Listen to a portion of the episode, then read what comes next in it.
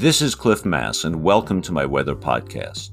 Each week, I talk about current weather, provide a forecast for the weekend and beyond, and give you more details about an interesting weather phenomena.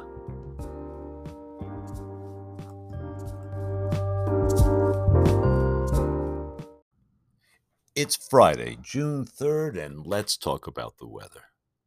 I am afraid I have a wet forecast for this weekend, wet enough that we will receive the normal rainfall for all of June, about one and a half inches, within the first seven days of the month.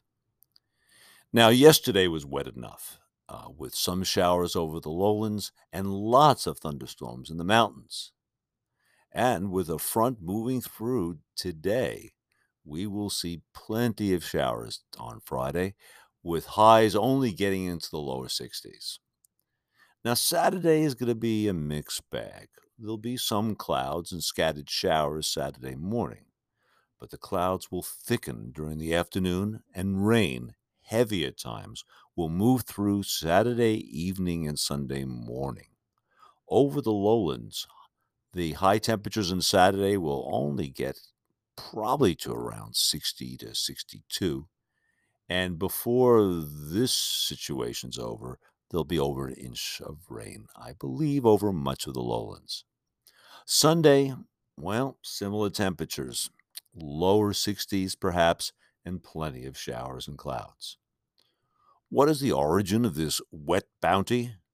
Well, it's a very persistent trough of low pressure centered right offshore that is sending moist air into our region. This low pressure center, which has wobbled around a little bit but has stayed pretty much in place, has spun out a series of fronts and disturbances through the northwest that produce an ever continuing retinue of wet weather and the strong westerly winds from off the ocean associated with this trough is forced up local terrain and bringing particularly notable precipitation on the western side of terrain barriers. Importantly, the predicted storms over the weekend will bring showers down as far south as Northern California, and they desperately need the precipitation there. Now, as I've noted before, the constant onslaught of cool, wet conditions over the past month has protected the snowpack from significant melting and has kept the surface moist. Now, this is pushing off the potential for wildfires well into the summer. And another positive thing is the temperature conditions are ensuring a decent harvest for the wheat and barley farmers in eastern Washington. Thanks for listening. Weather doesn't end with the forecast. Now let's talk about the special weather topic of the week. Yesterday afternoon, thunderstorms developed over the Cascades, as well as the Blue Mountains of northeast Oregon, with lots of lightning but there were only lesser showers observed over the western Washington lowlands. This preference for convective showers and thunderstorms over the mountains occurs over and over again. But why? What is it about mountains that encourages thunderstorms, and particularly thunderstorms during the day? Thunderstorms and convective showers without thunder depend on having the right conditions. A large change of temperature with height, rapid cooling with height, is one requirement. And this is often associated with strong heating at the surface that's caused or forced by the, the strong spring and summer sun. Such a large vertical temperature change with height can lead to what we call instability with air parcels accelerating upwards. Uh, thunderstorms and convections are also greatly helped by having some upward motion that can help initiate this instability, not unlike the blasting cap for some dynamite. It turns out that mountains help with both of these requirements, getting the large change in temperature with height, and giving some upward motion to get it going. Now, cool air near the surface is bad for producing thunderstorms because it lessens the change in temperature with height. Right? You, you, it's cooler aloft, and if you have a cooling near the surface, you don't get a large change in temperature with height. Uh, so, cool air near the surface is bad, and low clouds near the surface are doubly bad because they stop the sun's rays from reaching the surface.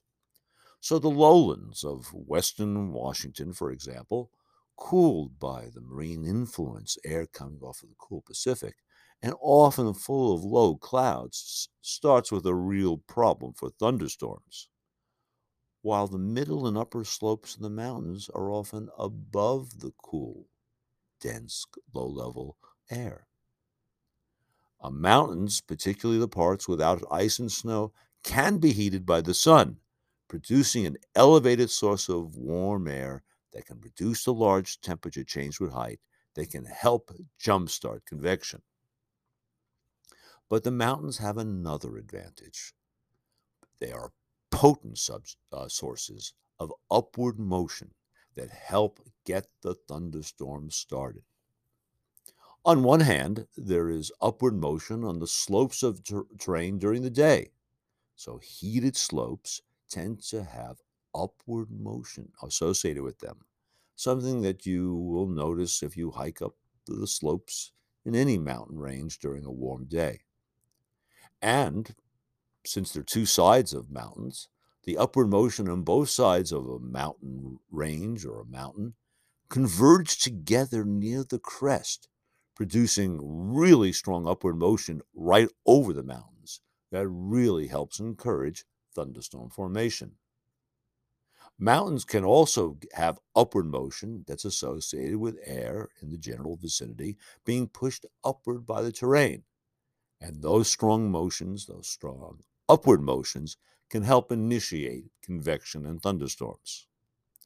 So, for a number of reasons, thunderstorms and convection without lightning or thunder tend to preferentially form over mountains, particularly during the day. Uh, and if there is a general wind approaching the mountains, um, these the mountain initiated thunderstorms can even drift downwind of the terrain.